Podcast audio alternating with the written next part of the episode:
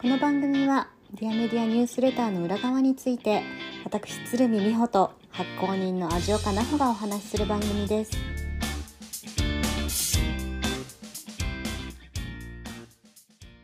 広報業界って実はやっぱ分かってる人は分かってるんですけど、うんうん。僕らも結構半信半疑とかよく分かってない部分も当然あって、同じメディアと比べていた中でもやっぱライター編集者と、えー広報マンには少し見え方が違うと思ちょっとあの今回言葉を噛み砕くような形でい。ろいろお聞きしたいんですけども、はい。えっとまあ、当然その広報業界においてもデジタル化っていうのは進んでいると思うんですが、はい。えっとまあ、ささっきのこの業界についてまず味岡さんの、えっと、率直な、えっと、見方だったりとか、はい。えっとまあ、業界の課題についてちょっと教えていただきたいと思います。はい、は い あの広報って本当にいいろいろ誤解されているはい。職業だなっていうのが、まあ、10年ぐらいやっててずっと思っているんですね。で何かっていうと広報職といった時にやっぱり昔は大企業にしかいなかった職業だったのでそれこそ10年ぐらい前まではある程度の規模の会社さんにしか広報の人っていなかったんですよね。でその時のイメージからすると今もだいぶバラエティに富んだ仕事になってるなと思います。でもともとはやっぱり、えー企業がどういうふうに見られていてそれをメディアを通じて取材とか記事とかになった時にどんなふうな、えー発信の仕方ができるだろうっていうところをやっている人たち。なのでメディアさんとの付き合いもすごく大事な職業だったりとか、えー、とあとはプレスリリースを本当にメディアのためだけにプレスリリースを書くっていうような仕事だったんですけれども、はい。ここ10年だいぶ変わってきているなと いうのがあってそれこそマーケティングと広報がすごくこの垣根が低くなっているなっていうふうに思う。交わりつつあるって感じですか？そうですね。あとまあ広告もなんですけども、この3つの領域っていうのがすごく混ざってきている。はい感じがしているんですね。でどういうことかっていうとあのまず自分たちで発信できるツールが膨大に増えたっていうのが一番大きい出来事なんですけどそのために企業が直接メディアを介さずに自分たちのことを届けられる消費者に直接届けられるようになったのでそこでのこの情報のなんだろうな取捨選択と発信の仕方っていうのがうん多様になった。うんつまり広報担当者からしたら考えなきゃいけないことが山ほど増えたみたいな。めちゃくちゃ増えましたね。そうなんですよ、そうなんです、うん。なのでそういった意味でで、えー例えば SNS はい。一つとっても SNS マーケティングっていうような領域があるので、マーケティングとして物を売るために SNS を使うっていう人たちももちろんたくさんいてそこに広報的な視点例えば企業をリスクから守るだったりとか、ブランディングでこういうふうに見られたいっていうところに持っていくっていうようなところも入っていくっていうところで、まああのやること増えたなってい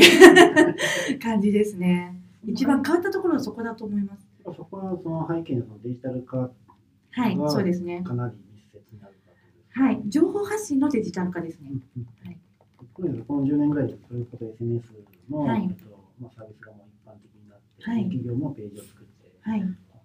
アカウントを作ってはい。運用するのがもう当然になったので、はい。まあ、、その中でも差別化だったりとか、あと、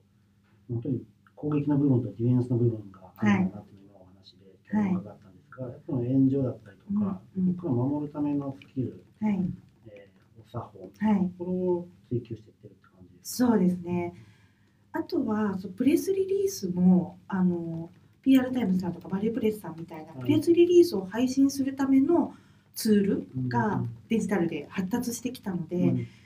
えープレスリリースのあり方自体も変わってきているんですね、だいぶ。昔はそれこそメディアさん一社一社ファックスを送ってあの郵送で送ってみたいな世界だったじゃないですか。でそれが今もうあのそういうふうにメール一本で送れるし、PR タイムズさんだったら一斉配信で何千社っていうところに送れるので、あのそういった意味でもでそれがもう消費者もそのまんま企業が何て言ってるのかっていうのを直接見に行ける場になってるっていうのがだいぶ変わってると思います。リアルタイムで言うと、本当に、このリリースに1000いいね付くって、はいたまにありますもんありますね。ありますねまあっていう。と、メディア介さずに、一次情報だけで、はいもうバズが生まれてるっていうのは、はい。随分こそうですね。ちょっとメディアさんが後追いしてる感じありますよね。こうはいはいはい。ウェブ上で話題になったことをうん。後から取材するとか。っていうこうネットの中でどういうふうな、えー発展の仕方をしているかによってメディアが取り上げるかどうか決めるっていうような逆転のことが起こってるなと思います。そこにおいてその、まあ、ディアメディアさんとしては、はい。えっと、どういった立ち位置で今あの業界に食い込んでいてどの辺のポジションを取ってきたのかっていうところをちょっと構造的に見たいなと思うんですけども。はい。えっと、広報の仕事を、まあ、フリーランスだったりとかあの PR エージェンシーみたいな感じでやられている会社さんっていくつか種類があるんですが、一番多いところは広報業務をまるっと外注しますと、うん。その自分例えばアジオカだったらアジオカがその会社さんの広報担当者として動きます。なんで全部やる、ということですよね。はい、っていうパはいターンが一番多分今でも多いうん。あの仕事のあり方だと外部だとしてもあのそれが一番多いと思うんですが、えー、と例えばピューロタイムさんみたいなそのプレスリリース配信だけしますみたいな方もいらっしゃるあつ作ってライティングをして、あのプレスリリースだけ配信しますみたいな感じでやってる方もいらっしゃいますしうちがやっているのはどっちかというと戦略を作る部分のコンサルティングがメインなんですね。